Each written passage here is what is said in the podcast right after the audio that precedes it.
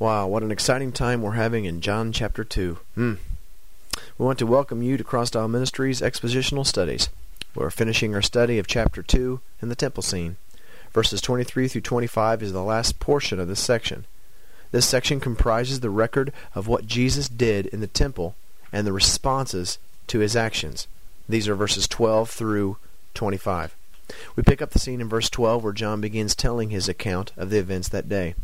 Verses 12 through 16 lays out for us the record of the events that actually took place.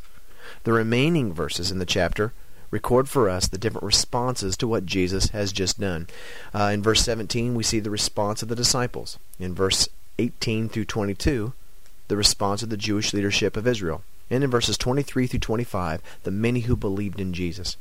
The focus of our study for this month is the last three verses, verses 23 through 25, referred to as the many who believed.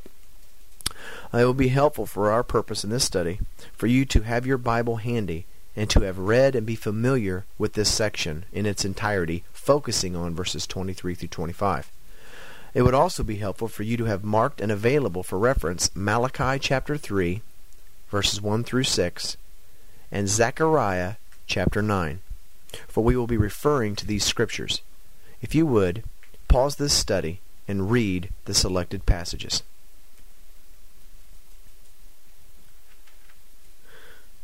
Proceeding, it seemed to me when studying this passage that I was being left out on some significant information regarding John's record of events that day. In the temple scene, there are obviously some important bits of information that we do not have when reading the story. I say this because it seems to me to m- not make complete sense. For instance, why would many believe because of what they saw Jesus doing at the temple?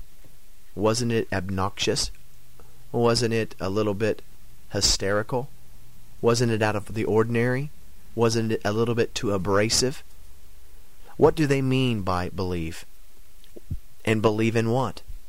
What is a sign that John refers to? And what was it meant by that it was a sign? It is almost like I am catching the tail end of a story that makes sense only when one knows the beginning. If you are thinking this as well, I want to assure you that you are close to the truth regarding this passage. The Jewish people known to us as the covenant people of God, Israel, would have found Jesus' actions to be very significant. That is important to note. God, in his relationship with Israel, had been preparing them for what he was about to do in the future Messiah he was sending. The, the term Messiah is a Hebrew word meaning anointed one. But the term took on an entirely new and more significant meaning for Israel as the days of Jesus approached. Israel had experienced the tyranny of domination from not only the Romans, but others who now possessed the land that to them was sacred. The dwelling land of God was being defiled, and Israel was under constant persecution and used for the pleasures of pagan nations that ruled them. Therefore Israel was crying out for God to deliver them.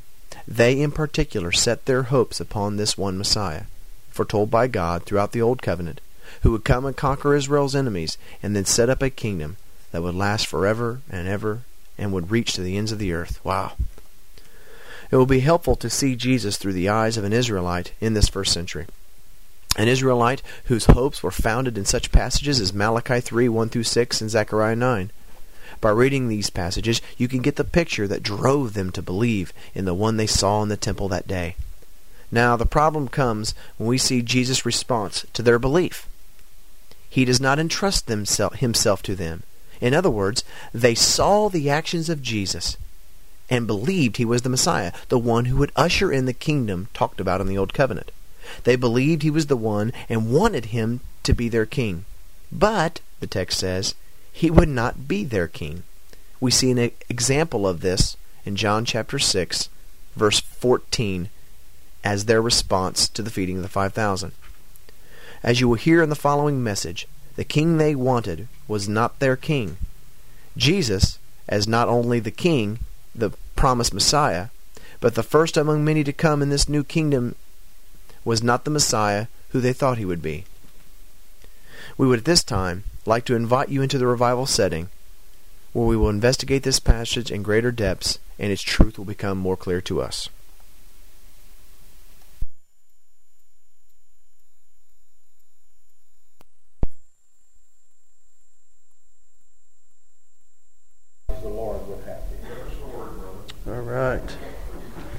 Well, open your Bibles up to John chapter uh, 2. And it seems like uh, you're really going to need your Bibles tonight. You're really going to need them tonight. We're going to be doing some uh, surveying of some Scripture. We're going to be settling in on John chapter 2, verses 23 through 25. That's John chapter 2, verses 23 through 25 but we're going to be uh, in, in, looking at this scripture and we're going to talk about this tonight in looking at the scriptures we're looking at tonight the new testament you're going to find that it's difficult to stay in the new testament in what john's talking about because he's constantly referring back to an old testament prophecy that is being fulfilled in this passage. So uh, there's a couple scriptures that we're going to be referring to that i want you to be able to have ready at your hands so if you would mark off in your Bible, stick a finger in there, a piece of paper, a pen, whatever you have available. Malachi chapter 3. That's uh, the last book in our Old Testament. Malachi chapter 3. And then the book right before that, Zechariah chapter 9. And we're going to read some brief passages out of there this evening. And uh, I just want you to kind of have those ready and available so that uh, it, we're not going to be lost uh, in flipping around in that. And while you're looking at that, um, I really want to tell you what's on my heart. Discouraged is not the word. Discouraged is not the word. But there is this sense of we're settling for something less. If you understand me, we're settling for something less when we talk about Christianity when we talk about the kingdom of God, and that, that's the focus of the passage tonight, that's all that's what John has been talking about. Jesus is coming, and he is, he is, the, he is the king of this new kingdom. He is the Messiah. He is the long awaited deliverer of Israel, the one who comes in, and God is going to inaugurate, God is going to begin this kingdom, and he is the very first member. That's Jesus. And so with Jesus is the coming of the kingdom of God. Wow. In fact, John the Baptist witnesses uh, of him. And notice when John talks about the kingdom of heaven, he talks about the kingdom of heaven is near. And when he talks about the kingdom of heaven is near, he's referring to Jesus. Because wherever Jesus is, the kingdom of heaven is. Amen. And you cannot talk about the kingdom of heaven outside of Jesus, which tells us, folks, that the kingdom of heaven, the kingdom of God, the kingdom is not four walls. It's not even streets of gold. Um, I listened to some of our, our music today. And we're beginning to come back away from that. We're beginning to back away from that. We're beginning to back away from singing about glory and about going to heaven where there's streets of gold and singing about that. And it's not that I believe that, there, that the kingdom of God is fully actualized. In other words, we, the, the, the rule of God and the kingdom, Jesus on his throne, uh, as Paul says, is not yet made visible.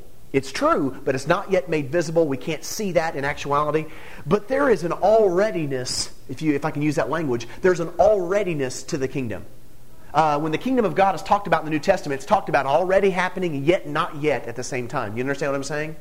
There is a not yet of the kingdom of God, which is going to be fulfilled later on when God uh, brings everything to pass and he pulls all together. And of course, he establishes his throne here on earth. The new Jerusalem is going to fall, and we're going to have this, this kingdom of God that's established. But you understand that that kingdom is, a, is going on right now as well.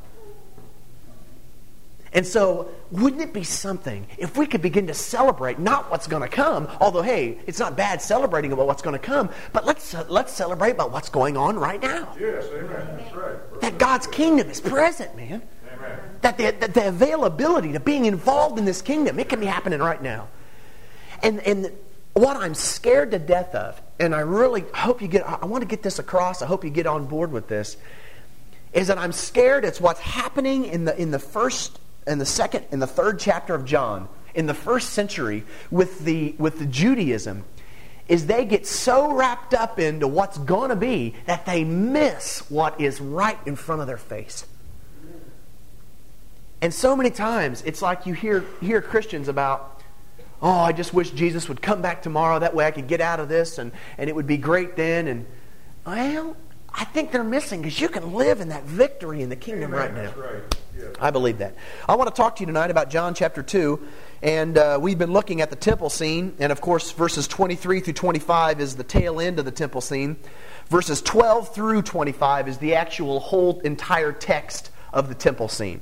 Verses 12 through 16 is the actual events in the temple themselves. In other words, that's John's record of Jesus coming into the temple. He fashions a whip out of cords. He chases everybody from the uh, temple area, the Gentile courts of the Gentile area.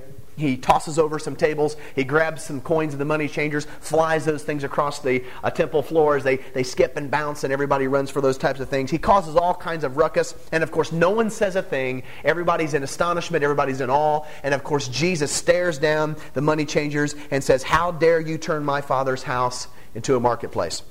That's the events of the temple scene itself. That's what took place. Now, coming into verse 17 through verses 25, what you have in this section, and this is really plain for us, uh, what you have in this little section is the responses to what Jesus has done in the temple. So, verses 12 through 16 is the events of the temple themselves. Verses 17 through 25 are those who a record of those who responded to what Jesus just did in the temple. For instance, verse 17 is the disciples' response. So you have what Jesus did, and it says in verse 17, his disciples remembered that it was written, Zeal for your house will consume me. So you have the disciples' response in verse 17. In verses 18 through 22, you have the Jewish leadership in Israel. You have the Jews' response. Verse 18 says, Then the Jews demanded of him, What miraculous sign can you show us? And then there's a conversation with the Jews. So verses 18 through 22 is the Jewish leadership of Israel. That's their response. In verses 23 through 25, which is our text this evening, you have all the other people at the temple who believed on behalf of what they had just seen. That's their response. Verse 23 says, Now while he was in Jerusalem at the Passover feast, many people saw the signs he was doing and believed in his name. So verses 23 through 25 are all the other people at the temple, those who believed what they were seeing. This is their response. So it's laid out pretty easy for us, isn't it? Verses 12 through 16, temple events. 17 through 25, the responses to what Jesus has just done. And I want to, I want to focus tonight on the verses 23 through 25, which are those who saw what Jesus was doing the signs that he was doing, the significant things that he was doing, and they believed in his name. I want to talk to you about that this evening. This is how it reads in the NIV, verses 23 through 25 of John chapter 2. Now, while he was in Jerusalem at the Passover feast, many people saw the miraculous signs he was doing and believed in his name. But Jesus would not entrust himself to them, for he knew all men. He did not need man's testimony about man, for he knew what was in a man. Father, we love you this evening. Uh, that's why we've gathered here. We've gathered here to worship you and praise you. Uh, God, I want to be in your kingdom. Uh, it's as simple as that. And I want, I, I want you to define that for us tonight. What are we talking about when we're talking about the kingdom of God? Hey, what am I, what am I getting involved in? What, what does it mean to be involved in the kingdom? When I say that I am a kingdom person, that my, I'm serving my king, and I'm living under the authority of my king, and I'm living in the kingdom of God, hey, what, what are we talking about? What does that mean? Am I talking about going to church on Sunday? Uh, is the kingdom down at the church? Is that where the kingdom is? Is, is it bigger than that? Is it, is it, well, the kingdom is something that's going to be celebrated after I die in heaven? What, what's the kingdom, God? I really want to live in the kingdom. I really want to live in the now of the kingdom. Would you open our eyes to the truth of your word? And we ask it in the name of Jesus. Amen. What's significant about our passage this evening, verses 23 through 25, is that the people believed. The people believed is, is the focus of the passage, but they believed because of what they were seeing. And what and John, how he structures this, they believed on what they were seeing because they were signs. Very, very significant in the Gospel of John. John does not call the miracles of Jesus uh, miracles. Doesn't just refer to them as miracles. He refers to them as signs. Matthew, Mark, and Luke talk about miracles. They use that word miracles. But John is a little bit more specific. He refers to the miracles of Jesus as signs. In other words, you see the wow of the miracle, the wonder of the miracle, the I can't believe he did that of the miracle is not what the focus is all about. It's the significance of why he did the miracle of what was going on in the miracle. In fact, the miracle itself was to teach us something about God. It was to teach us something about Jesus. In other words, the big deal wasn't just in verses 2, uh, I'm sorry, in verses 1 through 11 of chapter 2, which is the changing of the water into wine in our present passage. The big deal of the miracle was not about the wine. The big deal was not about st- setting back and going, wow, wow, do you see what Jesus did? He changed water into wine. Woo, that's neat. Wow, that's neat. If I ever have a wine problem, I can call on Jesus. Man, that's great. It's bigger than that. This, there was significance in that. It was a sign that was to teach us about who Jesus is, what God is doing, especially in that event. It was a sign. And so these people who have been watching Jesus in the temple see the miraculous things that he's doing in the temple. And apparently, there's things that are not recorded for us. Uh, when we look at the temple event, verses 12 through 16, we really only see Jesus doing one thing cleansing the temple. But in verses 23, which is our text, it tells us that there were more than one signs. There, there's many signs. There was more than one sign being done. This is what it says. Now, while he was in Jerusalem at the Passover feast, many people saw the miraculous signs he was doing. In other words, there was other things that Jesus was doing that were not recorded for us. The, the Gospels tell us this, don't they? At the end of the Gospel, especially at the end of the book of Revelation, John writes, Jesus did many more things than these. Uh, in fact, John says that in his book. He did many more things than these, and if we were to record all these things, there wouldn't be enough books in the world to record what he's done. So we understand that there's things that he did that's not recorded, but that Jesus was doing significant events. He was doing significant things in the temple, and these were signs for the people. And they saw these, and there was significance for those. So, what were these signs? What was the big deal about what Jesus was doing? Well, in order to understand that, we've got to come back to the people and, and understand who they were expecting, why these things were signs. Here's what I'm talking about. In the first century, you have the people of Israel. You understand that these people were descendants of, a, of the covenant of the covenanted partner Abraham. That God had established for himself a covenant with a group of people that he wanted to be his people, that he wanted to covenant with, that he wanted to enter into a relationship with, that he wanted to use to redeem an entire world. He wanted to be involved with these people. He wanted these people to be his God, and he wanted to be their people. Or he wanted to be their God, and of course, he wanted them to be his people. This was the relationship that he established. And he'd established, established this with a man by the name of Abraham. And of course, he makes, makes his covenant with Abraham. And he tells Abraham from the very beginning hey, your descendants are going to be like the stars of the sky. They're going to be like the sand on the seashore. They're going to be many. All the world is going to be blessed through you. This is what he tells them. And of course, Abraham and his wife uh, are waiting on this promise. And of course, Sarah is barren. Remember that?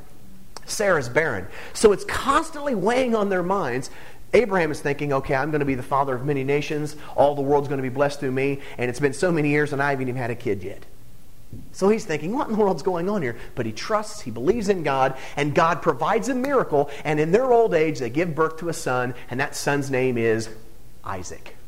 But what's interesting is Isaac and, and Rachel, right? Isaac and Rachel, is that right? Is Isaac? Eh, Rachel. Yeah, Isaac and Rachel. Of course, Rachel's barren as well. Did you know that? And it's a miracle. It's a miracle that she was able. It's, it's an act of God, in, in other words. It was an act of God that they were able to have children. And of course, they had two boys, and their boys are named Jacob and Esau. We understand that Esau was the firstborn, but that the promise, that the covenant extended through Jacob. Well, God ended up changing Jacob's name. We, under, we remember all this from the other night we looked at this.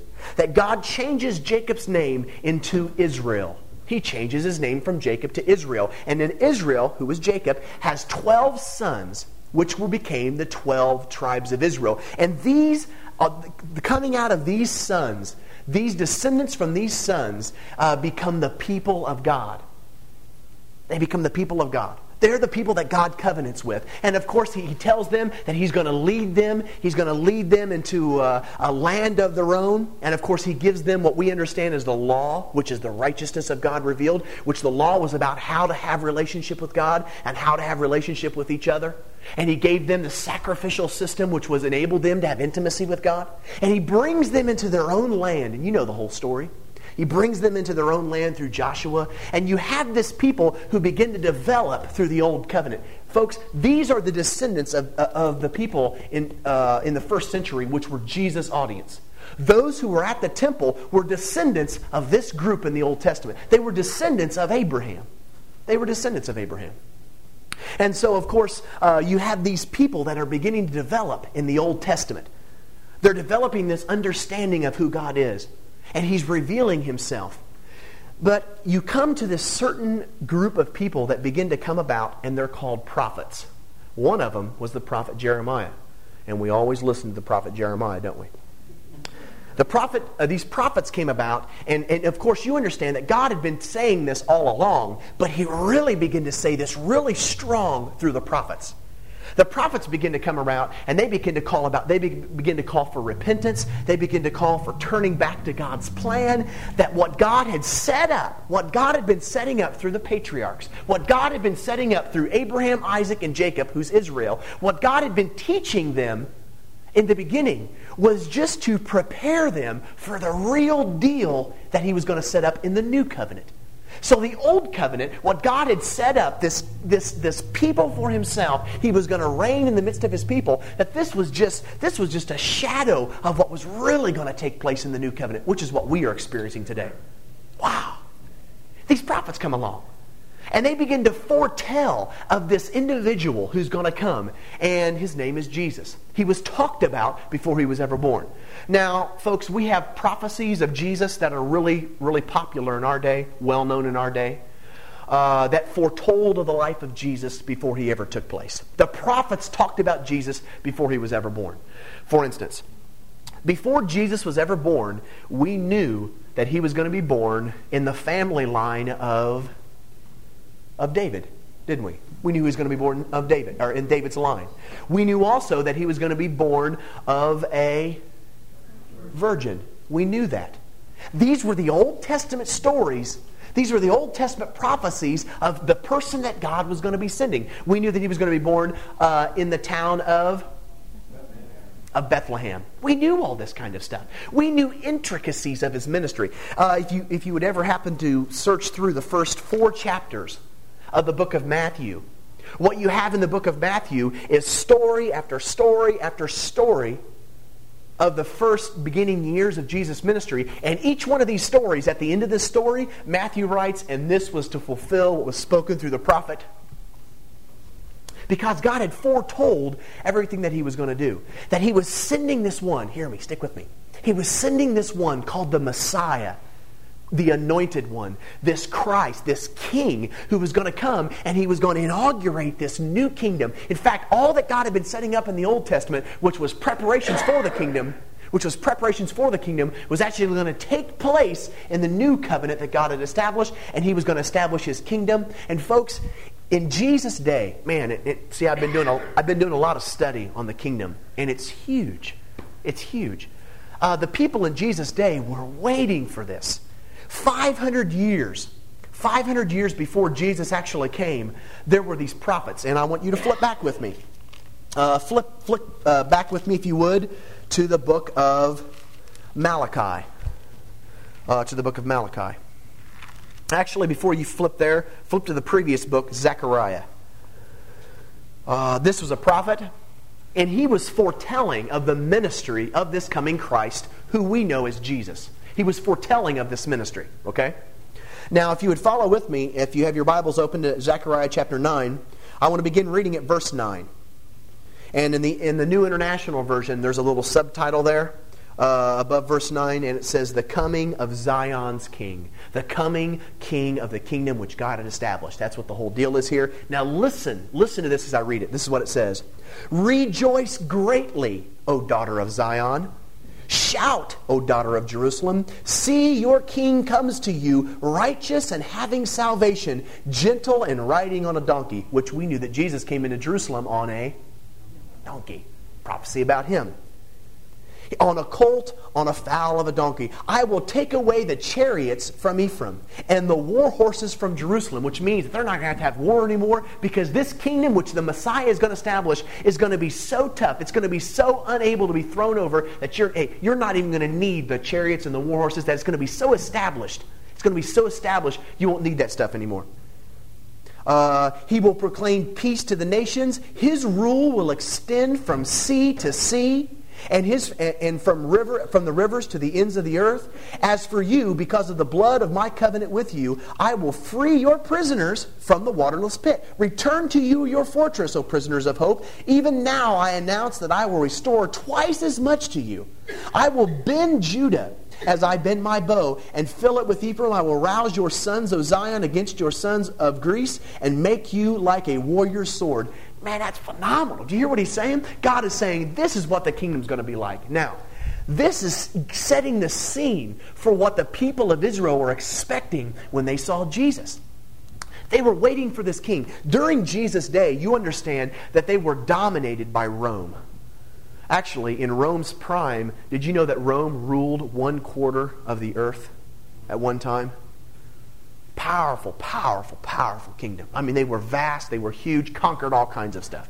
And, and, and the this little minority nation who'd been whipped around for centuries and centuries, they were under the domination of Rome. So the people of Israel uh, were going, undergoing severe persecution. Do you ever, and this is in the Apocrypha, if you ever read the, Apoc- the Apocrypha, you have the stories of the Maccabees. And you had the Maccabees, they were a family, and they were a family that were leading revolts against Rome and against their, their oppressors. And they were, and of course, uh, there was strong, strong punishment coming down on the people of Israel. In fact, uh, they say that a, a hundred years or so before the birth of Christ, they had crosses lining the streets of Jerusalem where hundreds and hundreds of men and women were crucified. And so the people of God, Israel, was undergoing severe, severe, severe persecution. You with me?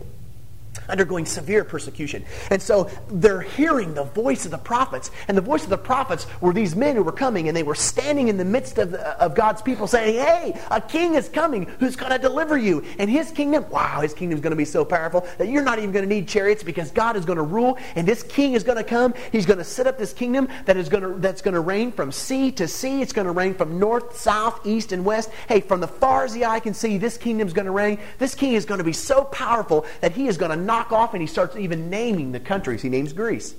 He starts naming the countries that he's going to take over, and he starts talking. This king is going to come. He's going to heal the sick. He's going to do all these phenomenal things.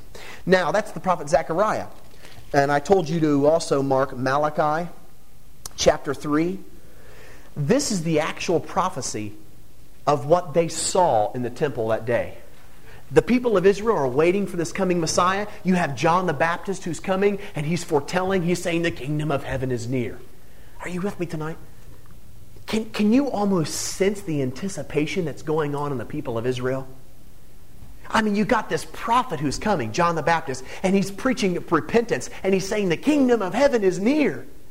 And the people have been under such persecution. They're coming out in waves upon waves, and they're being baptized, and they're crying out to God, saying, Save us, deliver us, deliver us from Rome, deliver us from our oppressors. And then you had Jesus, who comes into the temple, and this was well known. This was well known what they were doing. Listen to this in Malachi chapter 3, verse 1. See, I will send my messenger who will prepare the way before me. Then, that which is John the Baptist. Then suddenly the Lord you are seeking, because they were really, they, God knew they would really be seeking God because of the oppression they were under. Then the Lord you are seeking will come to his temple. The messenger of the covenant, of the new covenant, whom you desire will come says the Lord Almighty. But who can endure the day of his coming? Who can stand when he appears? For he will be like a refiner's fire and a launderer's soap. He will sit as a refiner and purifier of silver. He will purify the Levites. Now, we know who the Levites are. The Levites were those who were in charge of the temple, they were the, they were the priesthood. In the Old Testament, they were called the Levitical priesthood. So he's saying, Malachi is saying, that this Messiah is going to come and he's going to suddenly, you're, he says, hey, you're going to have this messenger that's preparing his way. He's going to be announcing the kingdom of heaven is here, which John the Baptist is doing. So everybody's in anticipation. Everyone comes to the Passover. And Malachi says, suddenly, he's going to come into the temple. He's going to come in the temple. But then Malachi says, Who can bear his coming? Because he's going to be like a refiner's fire. He's going to come in, he's going to purify the priesthood. And then you see Jesus, and he comes into the temple, and he, wah, he nails those priests. He grabs a, a, cords and he winds them together. He chases everybody from the temple area. And he says, This is ungodly and it will not take place like this. He refines them. And so this is the setting, if I could, if I could get that across to you, this is the setting of what's going on in the temple. And the people who believed in Jesus, these are the signs that they were seeing. They saw what Jesus was doing, and this was bigger. Hear this now. This was bigger than just Well, yeah, he grabbed some cords and he made him into a whip, and I've wanted to do that to that guy for the longest time, but Jesus did it, and wow, it was great. And it's bigger than that kind of stuff. They saw this as the fulfillment of an Old Testament prophecy. In other words, this is the guy who's going to set up this kingdom. This is the guy. And so we would be almost crazy not to believe. And so you come into verse 23, and it says, Now while he was in Jerusalem at the Passover feast, many people saw what he was doing. They saw the signs of what he was doing, and they believed in his name. They said, Yes, he's come. I believe. I have faith. Wow. Set it up. Let's get it going. Wow. Take him over. Wow, wow, wow. I believe. But you come into Jesus' response in verse 23, or sorry, verse 24. The next sentence says this. This is amazing. But Jesus would not entrust himself to them. He wouldn't, he looked at their belief. He looked how they were believing in his name, and he said, uh uh uh. He would not entrust himself for them. That word entrust literally means this. The people come to Jesus and say, We believe you are the one that's coming. You're the Messiah who's going to come and set up this kingdom. Hey, we want to make you king. Be our king. But Jesus said, No, I don't want to be your king. He did not entrust himself to be their king. Uh, you see this, and I'll just read this for you. Well, you guys know the story. The feeding of the 5,000 in John, a couple chapters later, this same group, Jesus does this phenomenal miracle. Thousands come out to him. And at the end of the miracle, this is what it says. After people, after the people saw the miraculous sign that Jesus did, which was the feeding of the 5,000, they began to say, Surely this is the one who is to come into the world. Jesus, knowing that they intended to come and make him king by force, withdrew from them to the mountain by himself. So, in other words, they come to him and say, Wow, hey, this is the king. We're going to make you king. And Jesus ran away from them. Remember what happened? He tells his disciples, Go get in the boat, get out of here, and he takes off running up the side of this mountain. Because he did not want to be their king. Uh, I, had, I had trouble with that. I had trouble with that. You see, Jesus came into the world. He came into the world to be king. And the people of God, seeing his signs, go, Wow, be king. And Jesus says, No, I don't want to be your king. What's his deal? What's he doing? I mean, you came to be king, be king. And yet the people come to him to make him their king, and he says, I don't want to be your king. So I go back, and when it says they believed in his name, they believed who he was, I thought, well, maybe that word belief, maybe they were believing inadequately. Maybe they weren't believing right. So I did a word search on that word belief. And that word belief is the same word that's used throughout the gospel for the correct belief. For instance, the next chapter, John 3:16, the famous verse we have in the Bible. For God so loved the world that he gave his one and only son that whoever That's the same word. That's the same word for these guys right here. When it says they believed, that was the word that was used in John 3:16. That's the same word that's also used in John chapter 20 when, when John writes the, kind of the theme statement of his book. He comes to the end of his book and he writes and he says, These things are written. In other words, I'm writing this stuff that you might believe that Jesus is the Christ and that by believing have life in his name. That's the same word. And I'm thinking, well, well, they believed. What's the problem? It says, But Jesus would not entrust himself to them, for he knew all men. Let me ask you something. Do you think it's possible to believe in a Jesus who's not really Jesus? In other words, do you think it's possible that there are people out there in our world who believe in a Jesus who's not the same Jesus of this Bible? Oh, yes, it's possible. Uh, when I was going to college, I remember uh, setting across. I remember setting across from a Hindu, and uh, we we began to talk. Knew he was a Hindu, and uh, and here was my chance. I'm an evangelist. It's my first time to witness to a Hindu. I'm going to lead him to Christ. It's going to be great. Be a good illustration someday in my sermons. So I present Jesus Christ to him, and I said, Do you believe in Jesus? And he said, Yes. And I went, Whoop! Wow! Praise the Lord! Man, wow, this evangelism thing's easier than I thought. I just led a Hindu to Jesus. It's great. But then we got to talking to this guy, and he, he would, any Hindu would readily say, Hey, yes, I believe in Jesus. But I also believe in Muhammad. Oh, and I also believe in this, and I also believe in this. and they believe in Jesus, but they don't believe in the Jesus of the Bible. And you understand that if you don't come back to the scriptures, you can believe in a Jesus that's not really the Jesus of this Bible. We see it all the time. I see it all the time on the news. I see it in Hollywood, and I believe in Jesus. Everyone's a Christian. You ever watch the the the, uh, the movies uh, awards and the music awards, and they get up and the first thing they say is, "The first thing I like to do is thank God." well, what God are you talking about? Not my God, because my God, you you, you mean you serve the same God I do. Well, you don't act the way that I do. And we've got people, we got people around the world today who are living in sin, adultery, all these kinds of things, and they're saying they're serving Jesus. Well, you may be serving Jesus, but you're not serving the same Jesus that I serve. Amen. You see that? So you can be serving a Jesus that's not really Jesus. And you have these people who are looking at Jesus, they see what he's doing, and they say, Yes, you're the king. I believe in you. But the problem is, is they were believing in a king that Jesus did not come to be. In other words, they looked at him and said, Wow, you believe, we believe you're the Messiah. But the Messiah that they thought that he was going to be was not, was not the Messiah that he came to be. We know this. Everyone was confused. Even the disciples. Even the disciples were confused. They didn't understand. In fact, Jesus constantly had to rebuke Peter and say, Get behind me, Satan. Because Jesus constantly kept contradicting everything that they thought that he was going to do.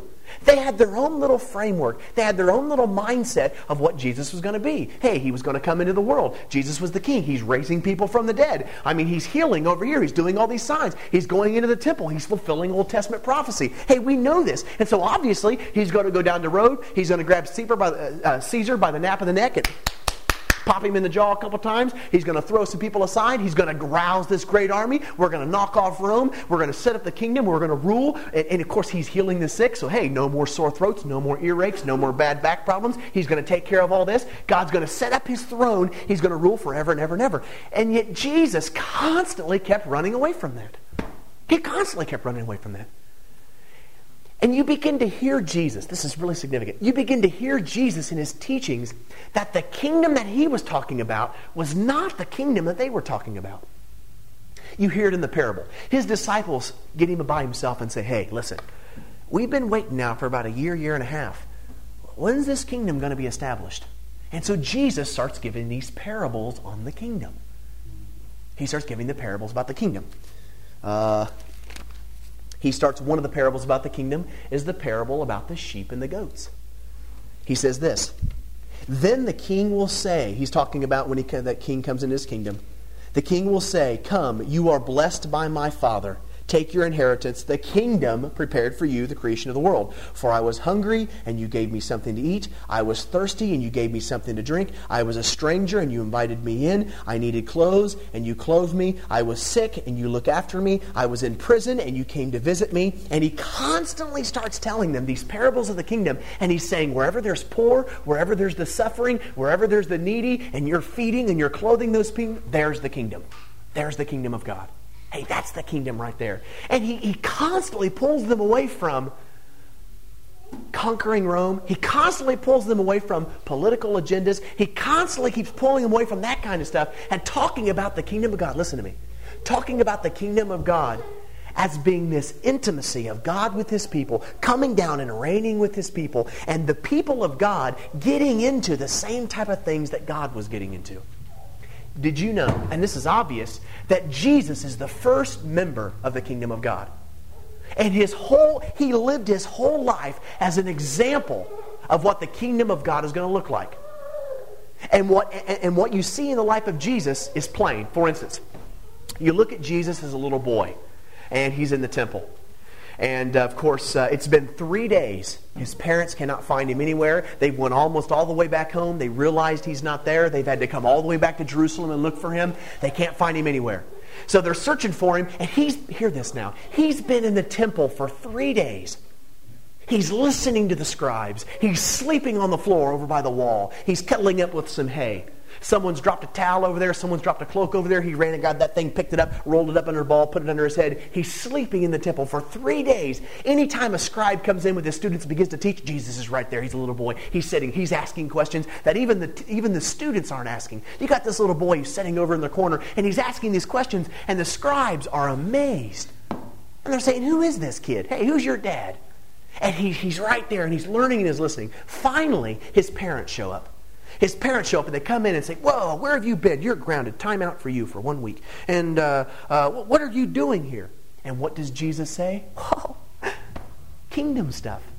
Didn't you know that I'd be about my Father's business? And that the whole life, that was Jesus as a boy. You see, he was born in intimacy with God. And whatever God was doing, which is the kingdom stuff, understand the kingdom of God is the rule, it's the reign, it's the moving and acting of God. That's the kingdom. Wherever God is moving and revealing himself, that's the kingdom. And so wherever you see God moving, wherever you see, you see God ruling, that's where Jesus wants to be. And so his parents come in and say, Hey, where have you been? He goes, What are you talking about? The services are right here. I'm in revival. Where did you think I would be? I'm about my father's business. This is my dad. Hey, come on. Wherever the kingdom is happening, that's where I'm going to be. And of course, they don't understand. They grab him by the ear and they pull him all the way back to Galilee. Well, later on, you see his ministry. And you see that, that, that, that, God has called out his forerunner, which is John the Baptist. And he's out saying, The kingdom of heaven is near. Hey, God has sent me out to baptize the, and, and, to, and to call to repentance. And God is moving and acting among, hey, the kingdom of it's about to happen, everybody. And everyone's coming out. And where do you see Jesus? Wow, he's out there. And he comes up to John the Baptist and he says, Baptize me. Now, let me ask you, did Jesus need to be baptized for repentance? No, he didn't, man. He was, he was sinless in the eyes of God. He was in intimacy with God. Well, then why was he being baptized? Whoa, hey, whatever God is doing, I want to be right back. I want to be right in the, hey, baptize me next. Say amen or something. That's good stuff. You see, wherever God was moving, whatever God was doing, Jesus was standing in the midst of it saying, hey, I want to be a part of it. He reminds me of those guys who are at the, at the revival services when every time an altar call is given about anything, they're the ones that are rushing down to the altar, falling on their face, saying, Oh God, deal with me first. Hey, when, if you're going to move, if you're going to act, if you're going to mold, if you're going to transform somebody, transform me. This was Jesus in his world. He didn't need baptized for forgiveness. He didn't need that thing. He was the Son of the living God. Then why was he being baptized? Because he wanted to be smack dab right in the middle of what his father was doing. Wherever his father was moving, wherever his father was acting, wherever his father was into, that's where Jesus was. John the Baptist is baptizing. The kingdom of heaven is here. What is he talking about? The kingdom of heaven? It's the moving and the acting and the working of God. God is doing what he talked about in an old covenant. He's pulling that thing off in a new covenant. And you see Jesus standing in the midst of it going, wow, I'm next. I'm next. Throughout his whole ministry, he's like this. You follow Jesus to the very end of his life. He's talking with his father. He's on this rock. He's, he's tormented because he's right in the midst of where his father is. He's right in the midst of what his father is doing. And he looks to his father and he says, Hey, I know where you're leading. I know what you're doing. And he says, I want to be right in the midst of it. And he sees the cross. Now, you guys understand that the cross for Jesus, he was sweating drops of blood, not because of pain. He wasn't, he wasn't worried about nails and wood and nah, see, that wasn't bothering Jesus. The whole cross was about taking the sin of the world on himself and being separated from God. Right. And he had never had that. And for Jesus to stand in the midst of God's plan and be separated from God, Jesus looked at him and said, I don't want it. Hey, every, every, every time you've moved, every time you've acted, every time you were doing something, I was right there. And I don't want to be separated from you. If there's, if there's a way, if there's any other plan, let's do it because I don't want to be separated. But then he says, Not my will be done, but your will be done. Because I want to be right smack dab in the middle of what you're doing. Hey, I want to be. I would, when, when you move, when you're, when you're the, the, the clothes that you have blows the air throughout the room when you're walking, I want to be that air. I want to be involved in the midst of what you're doing. So not my will be done, but your will be done. And this is, folks, this is the character of his ministry. In fact, the character of the kingdom of God is lose your life to God. Hey, whatever he wants to be a part of, you want to be a part of. And folks, listen to me. They weren't into that. They weren't into that. The king that they wanted to have, that was not their kind of king. Jesus constantly said, Whoever does not take up his cross and follow me can't be, you can't be one of the kingdom, man. Because the kingdom is all about losing yourself to God's plan, losing your identity to His identity, losing your dreams in spite of His dream, losing what's going, hey, to what He's doing. This is the kingdom stuff. This is the kingdom stuff. Uh,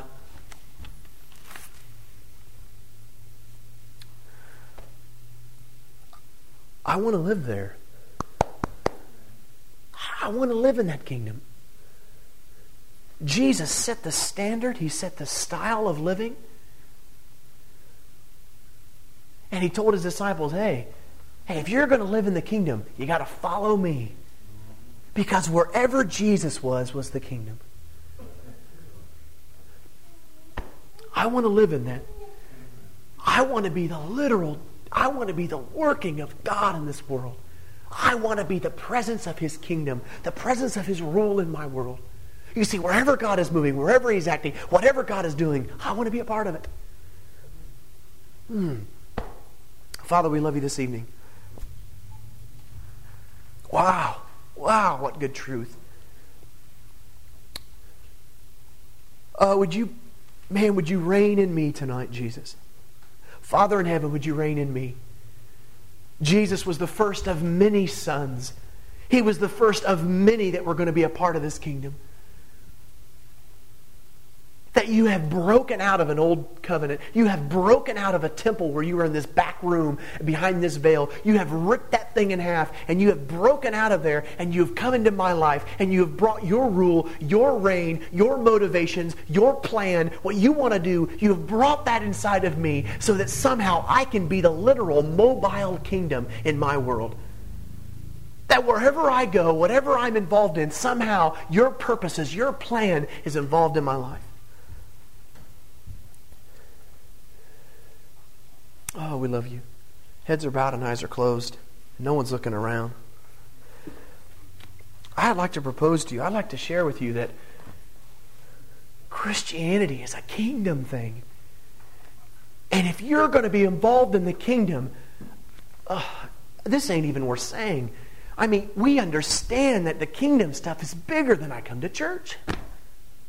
I am so tired of hearing that. You see, the kingdom is bigger than just, well, I pay my tithe. The kingdom is, is what Jesus was about. The kingdom is that whatever is on God's mind, whatever is on God's heart, is in me. Whatever's on His mind's in my mind. Whatever's in His heart's in my heart. Whatever He's involved in, I find myself being involved in. Wherever He's moving, hey, He's moving through me and that I become the literal vessel by which God begins to move and act in His world. And it just doesn't, you see, wherever I find that God is moving, wherever I find that God is, is acting, wherever His hand is reaching out, I find myself smack dab right in the midst of it. Wow. I want that in my life.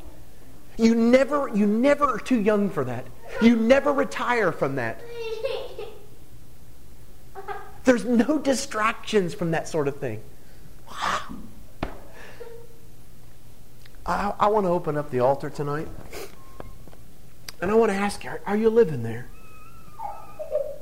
Are you living there tonight? Are you living in the midst of his kingdom? If you're not, I, I challenge you, respond. Father, we love you this evening, and I.